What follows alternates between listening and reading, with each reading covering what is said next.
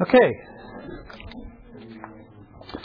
Uh, well, we've been kind of hit and miss the last this last month. We we had a lesson, then we had a break uh, where we had a guest speaker, and then we had another lesson, and then last week we had uh, Dr. Mortenson here from uh, Answers in Genesis, and uh, uh, we talked or we studied a, a lot about the book of Genesis last week and creation and all that sort of stuff. And uh, I don't know about you guys, but I really enjoyed that time last week, and uh, and it was particularly uh, edifying as Rick was praying. It was particularly edifying because we've been spending so much time in Genesis the last. We won't talk about how long, a year and a half, two years, however long we've been doing this. but uh,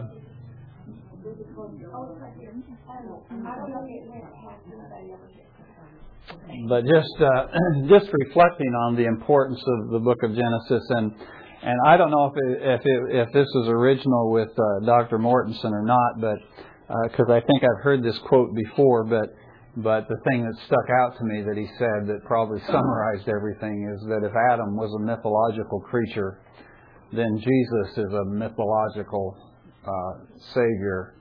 Uh, how did it go? Jesus is a mythological Savior, saving us from a mythological sin and giving us a mythological hope. And, uh, and I appreciated that summary of the importance of those first chapters of Genesis. So, but we are in Genesis, and uh, today we are in the middle of chapter 25. And uh, just by way of review, a couple weeks ago, we had uh, uh, started on the Toledot of Isaac at the beginning of, or there in the middle of chapter uh, 25, uh, actually beginning in verse 19, where he says, Now these are the records or the Toledot of the generations of Isaac. Okay? and so we, uh, this is, I believe, now the eighth Toledot of Genesis. Uh, and this particular Toledot or account or record uh, of the generations of Isaac. Who is it actually about? Okay, it's about his descendants. Particularly, uh, most uh, predominantly, it's about the story of Jacob. So, for the next number of weeks, we're going to be looking at the life and the story of Jacob, and it's a very, uh, it's a very potent story. Uh, uh, to me, it's a very emotional story. It's filled with a lot of pathos. Um, it's filled with a lot of theological significance, and uh, so we'll we'll want to delve into it uh, carefully and, and try and really glean from it all that the Lord has for us in this story. What do you remember that we talked about uh, there when we looked a couple weeks ago at verses 19 through I think about 26?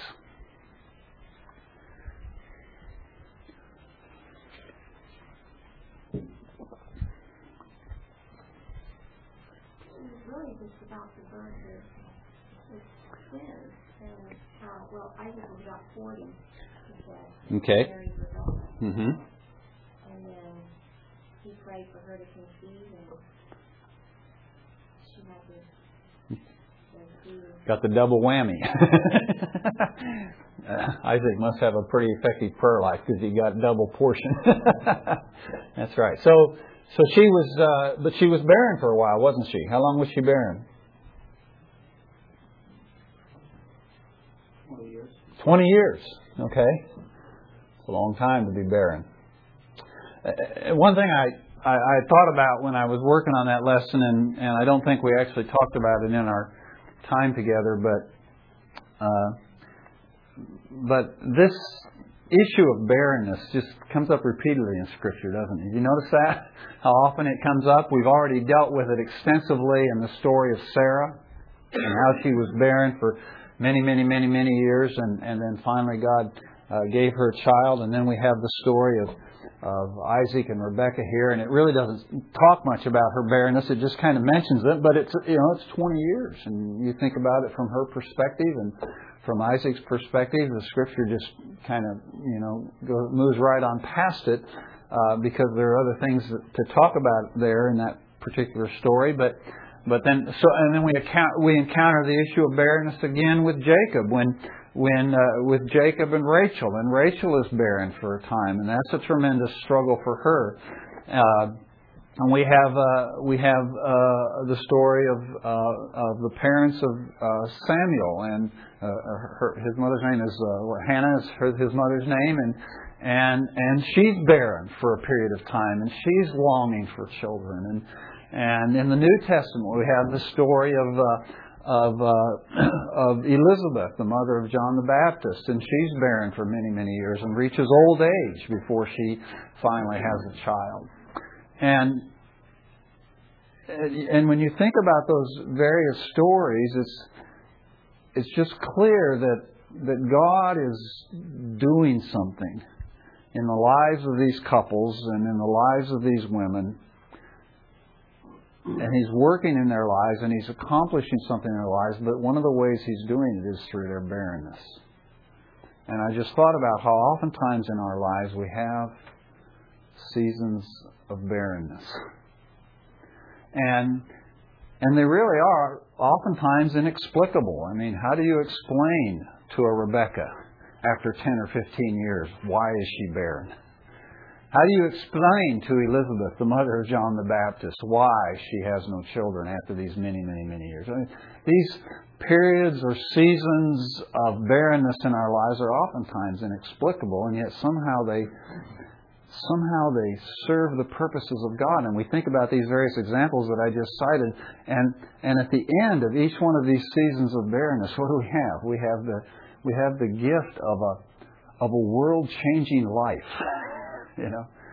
And uh, and so it was just it was just instructive to me to see this issue of barrenness in our lives and in our experiences from God's perspective rather than from our own perspectives. There, there can be other reasons for barrenness besides uh, the reasons that we see in these particular accounts that I've cited. And uh, but the difficulty is we oftentimes don't know what that reason is. And the key, I think, to confronting those times of barrenness in our lives is to walk by faith and just have confidence in God that ultimately uh, weeping may last for a night, but a shout of joy comes in the morning, as it did in each of those cases.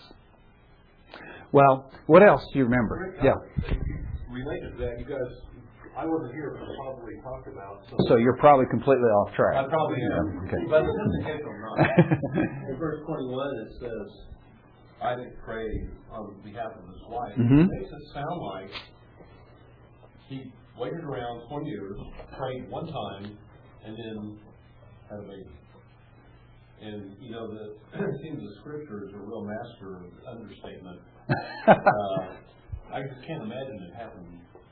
Yeah, and yeah, we actually did talk about that. Yeah, I, I don't think it did either. I, I assume he prayed many times. Yeah. But like you say, we don't know. We really don't know. And Maybe he was like some of us husbands. Maybe he was a little dense. it might have taken him 20 years to wake up to what his wife really needed. oh yeah, yeah. so, but I, I assume that he had prayed often and long, but but we don't know that, and that's yeah, that's a good point. Yeah. So, what else?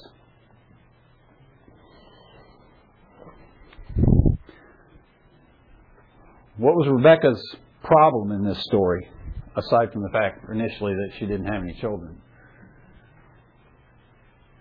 Well, in 22, when the babies were struggling, she said, if it is so, why then am I afflicted? So I mean, she's praying for her baby all the time, and now she's well, why did you do this if this wasn't going to be that? Yeah. That's the way it is. Isn't that the way it is? We God answers our prayers, and then we go, Lord, why, why like this? You know, this is not what I had in mind.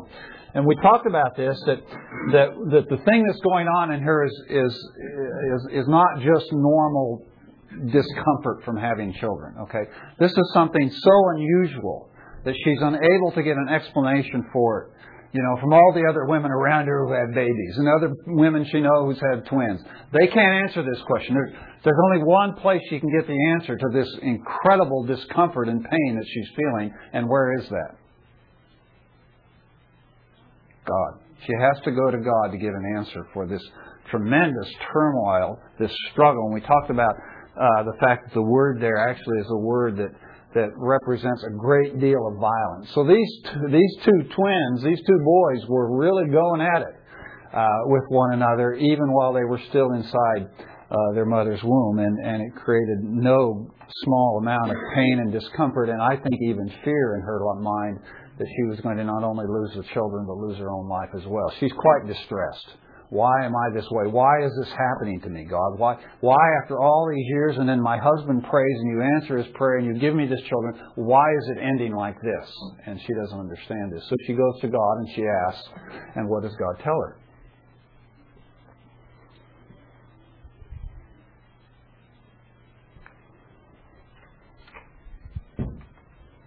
Come on, folks. It's an open book exam there. It's right in front of you. Okay? Well, that causes some discomfort, wouldn't you?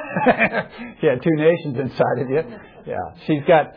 So he, so she gets this oracle from God. She gets this word from God that she actually has these.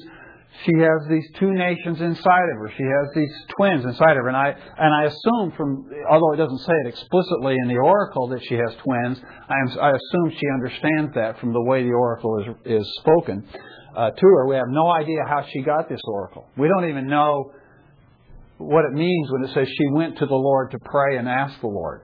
She might have gone to uh, she might have gone to an intermediary, some someone functioning as a priest. She could have gone to someone like Melchizedek, or even possibly to Abraham or her father-in-law. Uh, she might have even gone to her husband. Uh, we don't know how she got this oracle, but God speaks to her and He tells her through uh, however, whatever means He used, or whether He spoke to her directly in a vision or however, we don't know. But God speaks to her and tells her that she has uh, in her body, in her womb, she has these two nations or these two peoples, and and that one would be stronger than the other, and that the older would serve the younger. It's a particularly profound and theologically significant prophecy that is uttered here uh, by the Lord. Uh, we don't really know for sure whether it is prescriptive or descriptive. Okay, we don't know for sure here whether whether uh, God has simply explained to her what will be and that he knows it will be, or whether God is actually dictating that this is the way it will be. It's really not clear from the passage uh, as, as to which it is. But, but he speaks this, and so she has this word, she has this understanding from God, and then the twins are born. And what's unusual about the birth of these twins?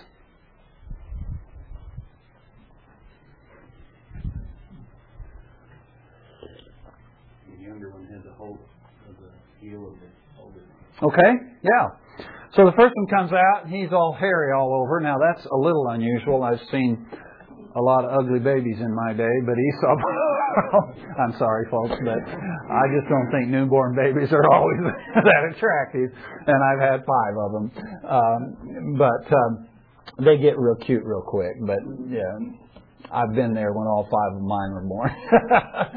but at any rate, Esau was uh, uh, Esau was hairy all over, and and uh, so they call him Esau, which means hairy. Okay, eventually he'll get a different name, but initially he's called Esau, and then. Uh, uh, and then after he comes out, then comes his younger brother, younger by a matter of moments, uh, Jacob. And, and as we mentioned, Jacob has a grab on Esau's heel. And so uh, Jacob is named Jacob because the name means what?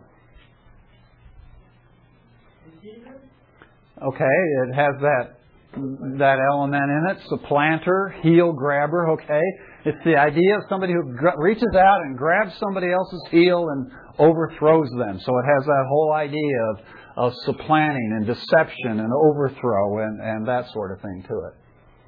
And as it turns out, uh, it's a pretty accurate description of the character of this guy. And he's going to live a long time with that personality, with that character trait, before God finally manages to get through him, through to him, and break that will, and break that stubbornness, and break that self-sufficiency, and teach him to rely on God. So this is going to be a painful series of studies that we go through as we look at the life of Jacob. Yeah.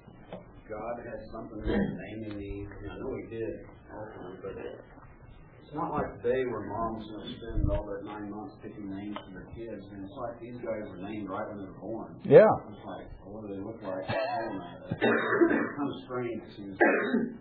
It's strange to us, isn't it? Yeah. I, I, I, I don't know. I think, uh, you know, I tend to think that there was some something providential in the selection of many of the names in Scripture, and so yeah, I would say probably yeah in some way. I don't know how that works. It's almost like God did, and the people saw it and named. Yeah, yeah, yeah. They want him to be called Esau and Jacob, so I'm going to set it up where they call him. Yeah, yeah, yeah. Well, okay. Well, let's pick up the story then. We're going to we're going to work on the last few verses of the chapter today, beginning in verse 27. When the boys grew up, Esau became a skillful hunter, a man of the field, but Jacob was a peaceful man living in tents. Now Isaac loved Esau because he had a taste for game, but Rebekah loved Jacob. When the when Jacob had cooked stew, Esau came in from the field and he was famished. And Esau said to Jacob, Please, let me have a swallow of that red stuff there, for I am famished. Therefore his name was called Edom. But Jacob said, First, sell me your birthright. Esau said, Behold, I am about to die. So of what use then is the birthright to me? And Jacob said, First, swear to me.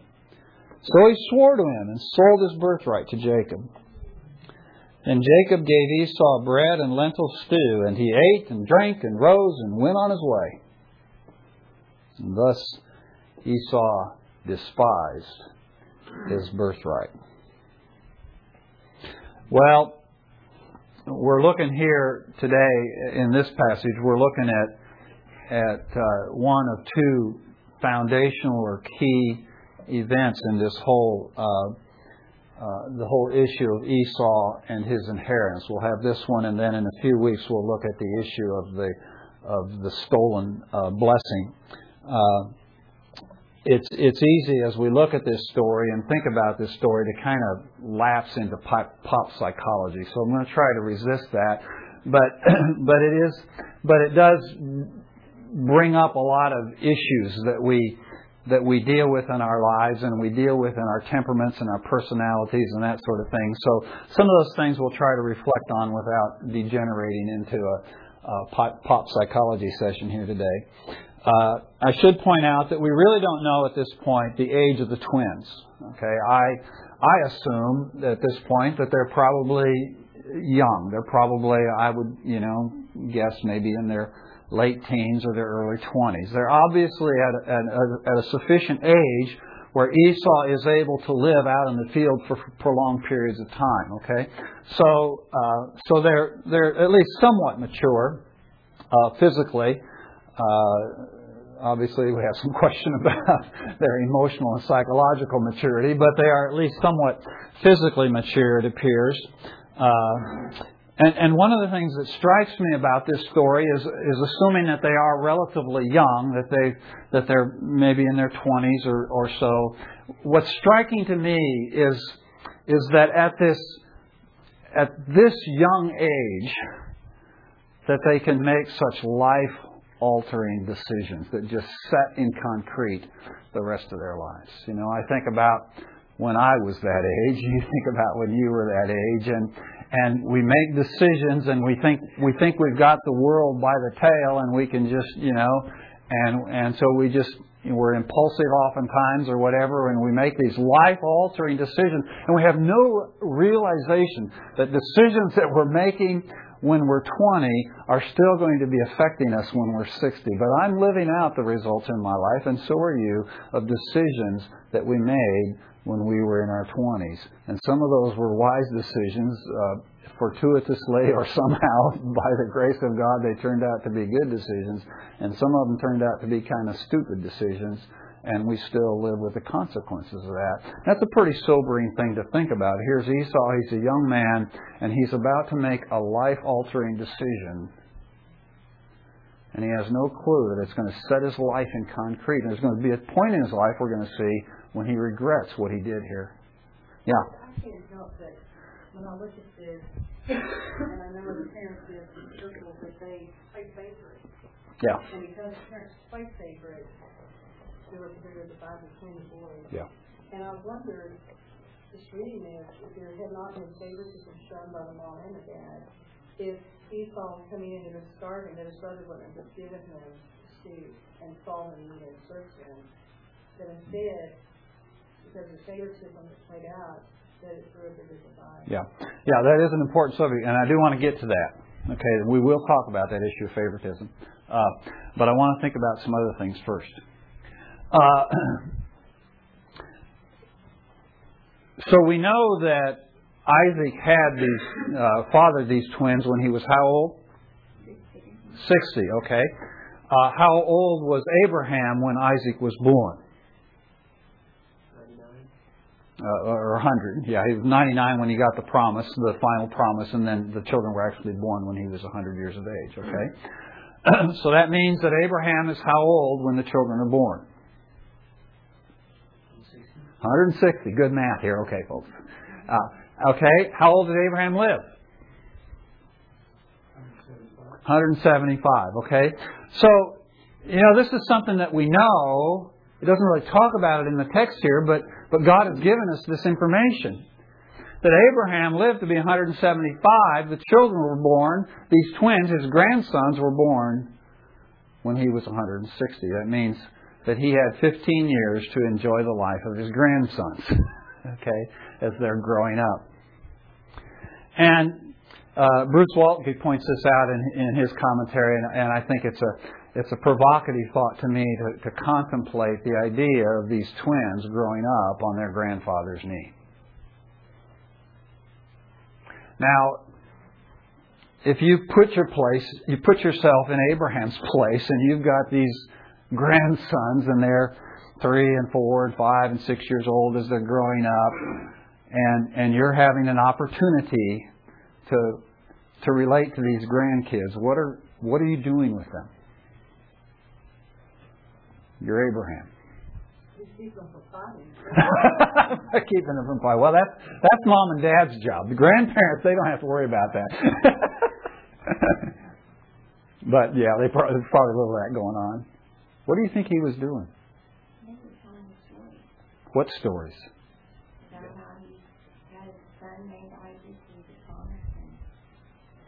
Yeah, can you imagine? Can you imagine him sitting there with those twins on his knees, some dark night, and pointing up to the stars of the heavens, and telling them about God's promise that he would have descendants like the stars of the sky. And all those stories of all those years of wandering around in Canaan with nothing but a promise in the land of, as an alien in the land of promise, and wandering about and, and telling them this this land is our land. God's going to give us this land, and He's going to multiply us. And here is here are, are, are Esau and Jacob as little children hearing these stories from their grandfather. And yet they receive them in two entirely different ways. And that's what stands out in this story. Is how different is the way these two young men receive the stories of the promise of God. And Esau, he's the firstborn. So, so it's all his by right, right? By the law of primogeniture, it's his. He gets the promise. He gets the blessing. He gets the descendants. He gets the wealth. He gets all of that. How does he respond to that? Yeah, whatever. Yeah. And Jacob, like, was probably bitter at him. And, and and you know, and I think we see that that kind of I don't know if bitterness is the word, but but certainly the sense of of being maybe in a sense cheated out, you know, and and I think we see that there at the end of Jacob's life when he's blessing the sons of Joseph, and Joseph brings his sons to him, and what does what does Jacob do?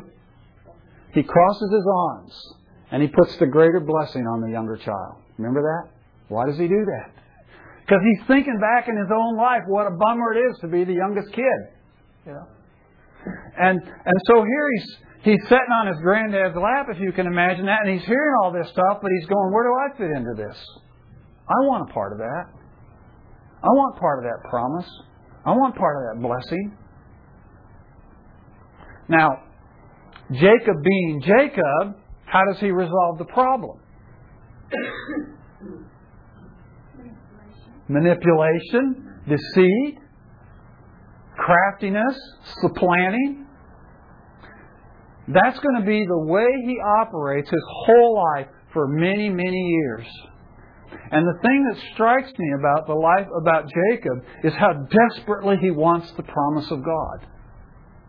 How desperately he wants the blessing of God in his life.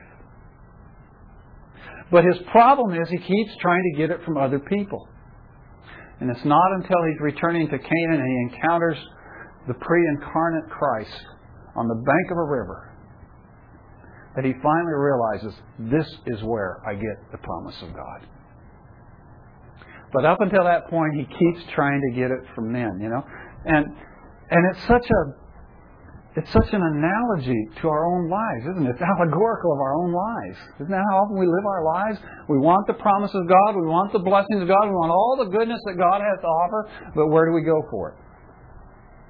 We try and get it from our husbands. We try to get it from our wives. We try to get it from our kids. We try to get it from our parents. We try to get it from our pastor. We try to get it from our Sunday school team. We try to get it from anywhere. And sometime, at some point in our life, we have to come to a point where we realize only God gives us promise. It's the only place we can get it. Yeah, Rick. You suppose that uh, Jacob grew up hearing about this prophecy, and he decided, well, I'm going to take matters in my own hands and make this happen. Yeah, I absolutely think he did. I, I cannot help but believe that his mother told him about that oracle. and, and so he's living with that in his mind. Okay? Uh, now, the scriptures make a big thing out of the difference between these two guys. It really contrasts them. What is Esau like? Excuse me? He likes to hurt. He's a man of man. Yeah. He's, yeah, he's more of a manly guy. Yeah, he's what he's he's what we in our culture think of as the manly guy. I come and argue with you there, Ginger. That is a, that is a cultural. So I, okay, now I'm going there. I'm going there, Jim. it is a cult. It's in our culture. It's the way we, you know, it's you know, it's the quarterback. You know, it's the you know, it's the right tackle on the football team. That's a man's man. You know, and that's the way Esau is. Okay, he's hairy. He's wild. He he he lives out of doors. You know, he doesn't even bother living in tents. You know. Okay, ladies, can you imagine what this guy's really like? He hasn't had a shower in three weeks, okay?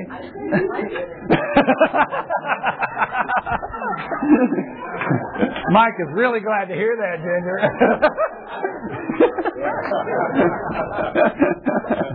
Talk about the hurry. but he really, but but there's something else about him. He's impulsive and he's crass. And I'm going to show you why I think he's crass, okay? But he's crass, okay? And but he's he's kind of the he's kind of the image of the of, of just the guy who's his, he's his own man. He's his own man. Okay. Well, in contrast to that, we have Jacob. What's Jacob like? He's a mommy's boy. That's exactly what I have it in my notes here. He's a mommy's boy. That's how I have it written. That's what we think of him, don't we? He's a cook. Well, so is Esau, because Esau comes back in and cooks his wild game for his dad. So, so, uh, so Esau also is apparently a pretty good cook. But Well, I think I'm going to have to stand up for this guy.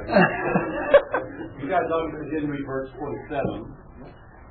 The alternate reading, it says, yeah, actually the literal, and I didn't look up the word because I wasn't prepared for this discussion. Maybe Rick did. Says that Jacob is I a did. faithful man, and in the margin literally complete. So I'm going to argue his mother loved him, yes, but when I hear and read about somebody who was a peaceful man living with him, I'm thinking contemplative, artistic, and I like the word complete because um, the, the cultural manly man, the athletic guy, the, and all that, is missing a large part of what God created. Mhm. That doesn't mean everybody has to be the same, but there is a balance to that. Yeah. And on the other side of the, of the spectrum, when you start taking into account um, the contemplative nature and the artistic nature, there is more a complete worldview, perhaps. Yeah. And, and I think that's why the word complete is used. Yeah, yeah, and I absolutely agree. And I, and and and some commentators use the word complete there, and some commentators use the word civilized. Now, just think, you guys, those of you guys who are married, what would you have been like by this point in your life if you hadn't gotten married? you know, I would be, I'm afraid, a lot like Esau. I'd be crass. I'd be more impulsive than I am now, which is a terrifying thought. You know. Mike's thinking Richard.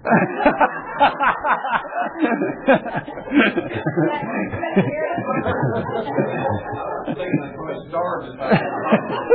I know I would have. Yeah, I would definitely not have been richer. I definitely would not have been richer. Because, Got to put a star. yeah. So, Jacob's son is intellect. Well, yeah, you kind of get that idea, but I, I really do like that word complete. He's he's not a wimp, and we'll find out he's a great rancher. We're going to find that out when he goes up and goes to work for Laban, right? He's a great rancher. Okay, he really knows how to raise livestock. Okay, so he, he's not just a, he's not a wimp. And when we think Mama's boy, which is the first thing that comes to my mind when I read this passage, you know, when we think Mama's boy, we think of a wimp, but he's no wimp. He is a complete man. He has the qualities of manliness with with the additional qualities of of being civilized. And it's interesting that you use the term contemplative because that's the very way we were thinking about who a few chapters ago. Isaac. So all of a sudden we see that this quality of contemplative nature that, that we find in Isaac is in Jacob, the son whom he does not favor. And on the other hand, we have this go get 'em, independent, whatever Esau. Who does he sound like? Sounds like Rebecca. Remember Rebecca, the type A personality? Okay? And so suddenly we discover, I think, and here I don't want to fall into pop psychology like I say, but I think we discover something. Just like in marriage, opposites attract, I think in our children, opposites attract. And, and it's easy for us to find ourselves inclined to favor one child or another, just because of the way our temperaments and our personalities are. Okay? And so that's exactly the trap that Rebecca and, and Isaac fall into.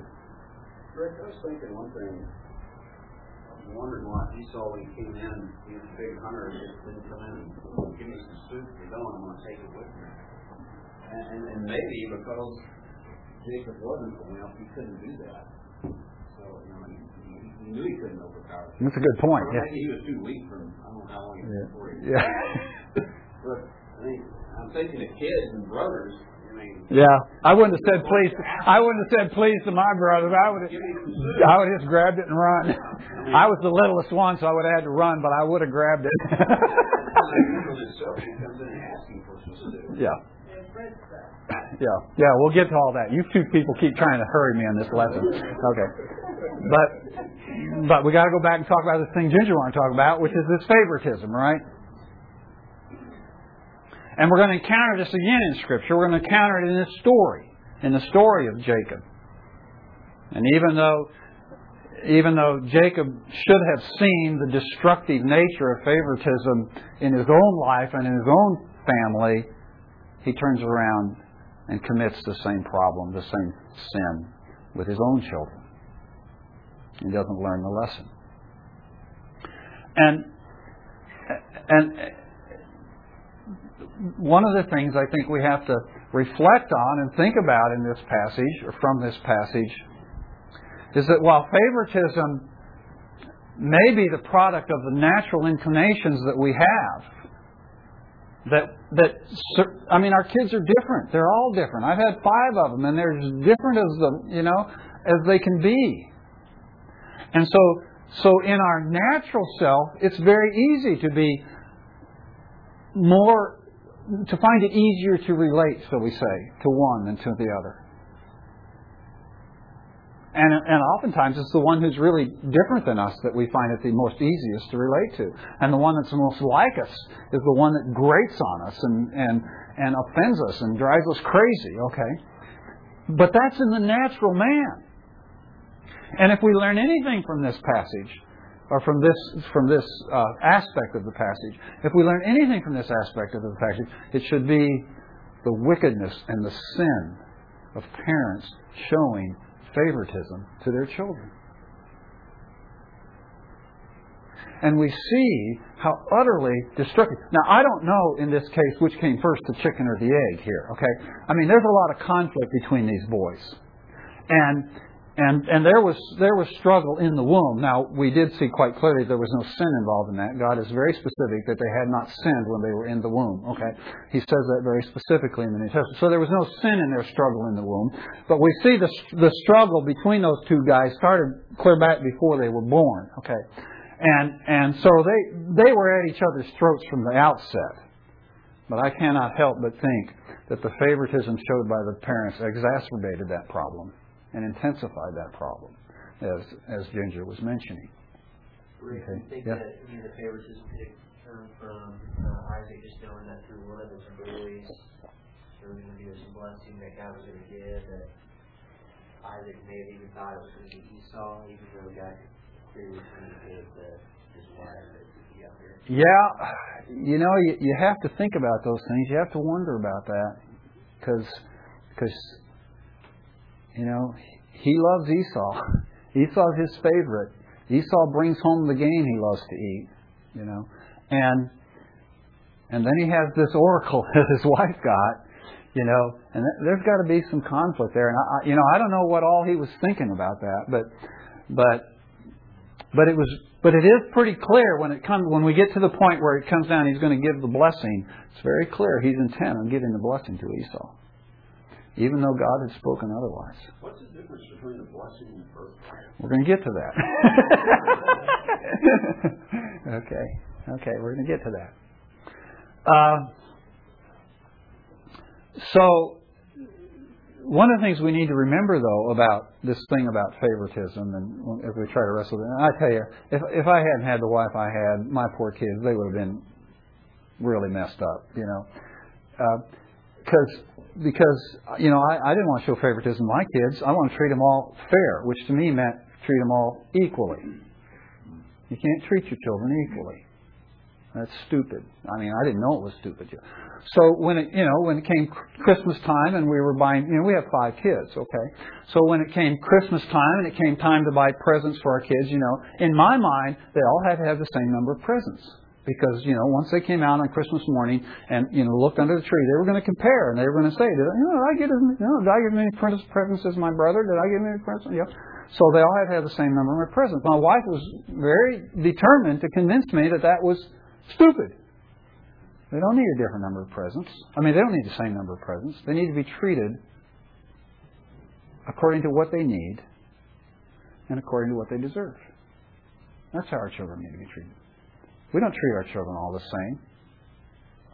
And avoiding the sin of favoritism doesn't mean treating our children all the same. It means raising up a child in the way he should go. And whatever that means for the child is going to be different from what it means to his brother or his sister. Okay? And when you look at the contrast between these two personalities of Isaac, or excuse me, of Esau and Jacob, they obviously needed to be raised differently. They needed a different emphasis in their lives. They needed different things from their parents. But the one thing they didn't need was obvious partiality. And that's what they got. And so they didn't get what they did need was careful discernment of their character and their personality and appropriate discipline and love. That's what they needed. They didn't get that. And what they didn't need, they did get, which was partiality. And it ripped the family apart. It is such a sad story when we get to that point where Jacob is sent off thinking he's going to be gone for a few days. And his mother never sees him again. And he's gone for 20 years. All because parents were unwilling to do what they needed to do with their children. Well,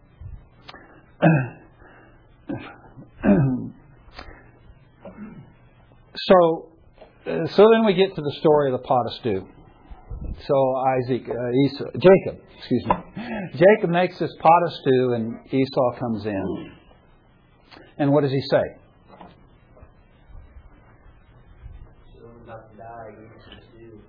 Well, that's not quite what he said. He said he's about to die. Give me some what?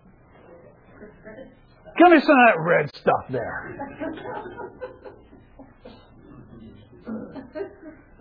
Now, guys, just yeah. careful, Ginger. just get the picture. You come home from work. You've been out. You've been out working hard all day, whatever you're doing, been doing. You come home. You're absolutely famished. You walk in the house. Your wife has put together a great dinner. You know, I don't know what you like. You know, I think probably one of my favorites is roast beef, mashed potatoes. You know, the old farm meal. You know, I, I grew up around the farm, and I wasn't. A, my dad wasn't a farmer, but I grew up in farm. You know, that's that's my type of meal. You know, uh, I'll take that over a steak any day of the week. But you know, so you come in the house, and the wife's put all her work into this meal, and it's you know, and it's you know, it's a great deal, and it and and it's that roast beef dinner you you just love, you know, and you walk in and you smell it. And you, oh, I'm so hungry, and you walk in the kitchen and go, give me some of that brown stuff. How's that going to go over? See what I mean about him being crass? Yeah, he's a he's a jerk. He's just a jerk. Yeah, a nice biblical term there. Okay. Well, he did say please. He did say please. Yeah, I think he said please because he knew he couldn't get away with just demanding it. But but I, I don't know. Maybe he's trying to be nice, but but he isn't very nice in the way he asks. And if I said that to my wife, I would not be eating what was prepared. I'd be eating cereal for dinner. you know, my wife is very sensitive to this issue about what I think about the food that she prepares, what I say about the food she prepares, even if it's not my favorite. You know, and uh, and so uh, he just wasn't very civilized. But now comes the really instructive part. What is Jacob's response? Doesn't have compassion on his brother. He's hungry. What, what is his response? What is his response? Use the situation. What is his response? What does he say? Sir, tell me your birthright. Where did that come from? Okay, stop and think about it this way. When Esau comes in the house, what's on his mind? Eat. Satisfaction of his physical want. And so he asks for this bowl of soup. And Jacob's response is, Sell me your birthright. What's on Jacob's mind? He's obviously been thinking more about doing all of that. Yeah. Or he knew, or like a politician, not all, that he knew, he thought of it for years and years and years, and he knew the way to go with that thing.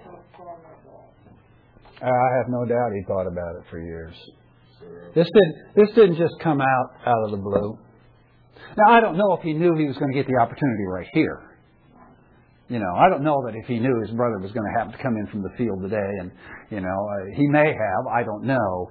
But one thing is clear: there's been something on Jacob's mind for many, many years, and it's been eating at him for years, and that is he wants the promise of God. He wants God's blessing on his life. Now, he's not thinking about it in those terms, is he? He's not thinking about it in such spiritual terminology, of course, because he's operating in the flesh, but he knows what he wants. He wants what only God can give. I have to wonder if, if Jacob in this situation had been hospitable and said, here, you're hungry, and you know if it would have mended. Yeah, but it wouldn't have gotten him the birthright. and that's the priority here. See, everybody's upper, everybody's focused on themselves. And the one thing Jacob hasn't learned yet is that until he gets the blessing from God, it's not going to be satisfying. And he's going to get the birthright here. And in a couple chapters, he's going to get the blessing. But it's not going to, it's not going to satisfy him. Even after he has the birthright and the blessing, and he goes away for 20 years and he comes back and he, and he encounters the, the pre incarnate Christ there on the riverbank and he wrestles with him. What does he ask for? He asks for the blessing. Because he knows that everything else he's gotten up so, so far by his manipulation and his scheming hasn't hasn't met his need. Dagan, what were you going to say? So what, my question is, is would Jacob have still got the blessing that God had promised had he not been deceptive? Because God had already promised How, how could he not have? God had spoken it. How could he not have eventually gotten it? And the answer is yeah, he would have. Because God had spoken. And whether whether the oracle was prescriptive or descriptive, it was the Word of God. It was set in concrete. It was going to happen. And that's the thing with the promises of God. They're the promises of God, folks. Why do we manipulate? Why do we rely on the arm of flesh? Why are we always struggling to grab and get whatever we can get in life? When we have the promise of God, it's set in concrete.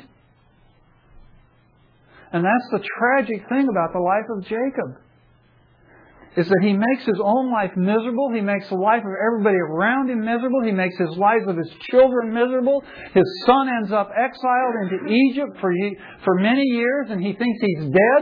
All of that is because Jacob refused to believe the promise of God. I have to wonder if Abraham did not tell him the story. Okay, I got the promise of God and I tried to solve it my way and it didn't work. Sure, he knew that. So he had to have known that. Okay, but that doesn't really apply to me. He's got this uncle Ishmael off there running. You know, he knows he's got Ishmael for an uncle. He knows all this. But I know all this too, and I still operate in the flesh.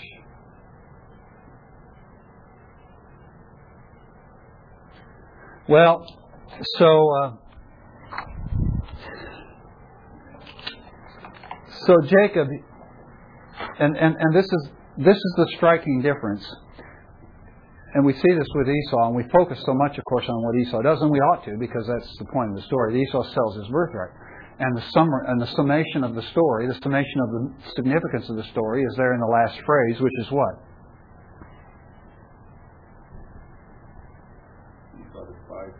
Esau despised his birthright. So, really, what it comes down to is the real contrast between these two guys it's not all these things about their temperament and their personality, and one was loved by dad and one was a mama's boy. That's not really the important difference. The really important difference is that to one, the promise and the blessing of God meant nothing. And to the other, although he operated so much in the flesh, the promise and the blessing of God was all he wanted and it was everything he wanted. And he could not be satisfied until he had it. And, and in this respect, the life of Jacob is an encouragement to me. Because I see how much God worked with Jacob because he knew what Jacob wanted. And even though Jacob stumbles and gropes and does all this stupid, evil stuff, and even though his life is so miserable, and at the end of his life, we'll see, at the very end of his life, he says, Few and unpleasant have been my days. That's his summary of his life. A stark contrast to the summary of Abraham's life.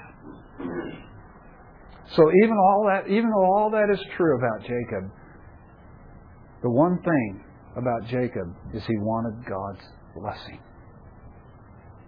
And apart from God's blessing, he knew he wouldn't be satisfied. And so he seeks it. And he desires it. Well, in, in the last couple minutes we have here this morning, we've, we've really looked at this pretty much from, from God's, I mean, from man's perspective. We've thought about it from man's perspective. But I want to just back off for a minute and think about it from God's perspective. We look at this story and we look at these events and we see Esau coming in and, and he, oh, what's the birthright to me? Yeah, and we think, hey, he's stupid. You know, it's everything. You know. But just stop for a minute and place yourself, I don't mean to be sacrilegious here, but place yourself in God's place. How did God feel at that moment? When Esau said, I'm about to die. What is the birthright to me?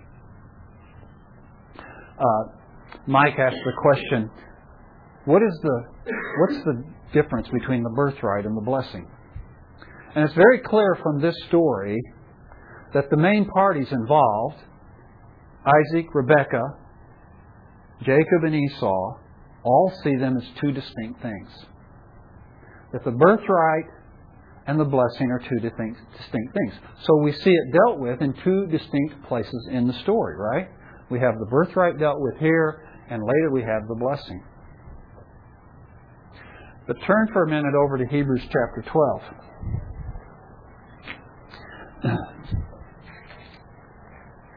And we will see how God views them.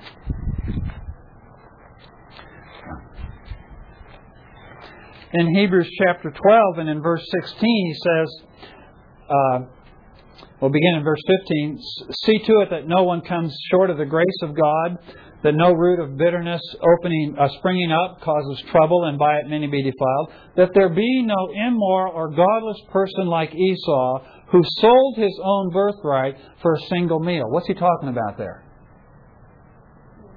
He's talking about what we've just been studying, right? Now notice what he says. For you know that even afterwards, when he desired to what? Inherit what? The blessing. He was rejected, for he found no place for repentance, though he sought for it with tears. And so we discover that though the parties involved all saw them as distinct, God saw them as one and the same. And they are inextricably linked. That you cannot have the birthright without the blessing, and you can't have the blessing without the birthright. Now, the parties involved, they think about it different, and they're dealing with it as though they're different. But in God's mind, they're the same. And God actually refers to him to Esau as having forfeited the inheritance of the blessing. And so this blessing and inheritance, this blessing and birthright are all inter, interwoven together, they're inextricably linked together. And so as God is looking on this situation, as God is looking down on this thing, what Esau is rejecting is not only his birthright, not only the claim to all the wealth and things that is Isaac's, but he is rejecting the very promise of God that he would be the means by which the world would experience salvation. Have you ever had some something that was precious to you and you gave it to somebody else because you loved them? And because you wanted to give them this really important, meaningful thing to you, and then have them disregard it? Be totally indifferent to it? I'm, I'm, sure you probably have. I know I have. As I was thinking about this yesterday, I could think of, of two instances. One of them happened probably 25 years ago. And I can remember really giving thought to buying this particular item for someone. And I wanted to show them uh, that I cared and that I that I that I loved them and I cared for them, and and I wanted to communicate that. And and I went out of my way and, and I thought this will do it, and I, and I gave it to them, and they just took it and they never said another word about it. I never ever saw any indication that they ever cared one whit about this gift that I had given to them. And as I was thinking about that yesterday, it still hurt.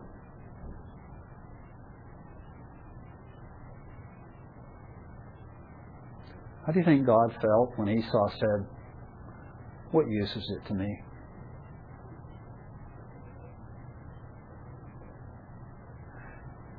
And I and I was just rebuked in my heart. I think how oftentimes God pours out His gifts to us, His riches of His wealth, His love to us. We just shrug it off, we just take it for granted, or oftentimes think it's no use at all. Is it any wonder that Scriptures emphasize this issue of thanksgiving so much? In fact, in Romans chapter 1, when he's talking about the degradation of the human race, one of the primary factors that leads to God abandoning the human race is their failure to give thanks.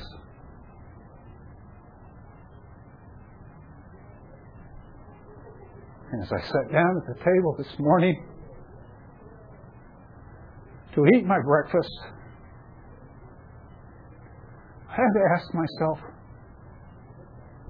am I really grateful for this? I mean, we thank God every meal for our meal, but uh, does it come from our hearts? Or are we just dismissing the gifts of God as if they're of little significance? And when we do, what does that do to the heart of God? Well, next week we're going to go on and look at the stories, more of the story of Isaac, and, and uh, go on from there. So we'll get together next week. Thanks.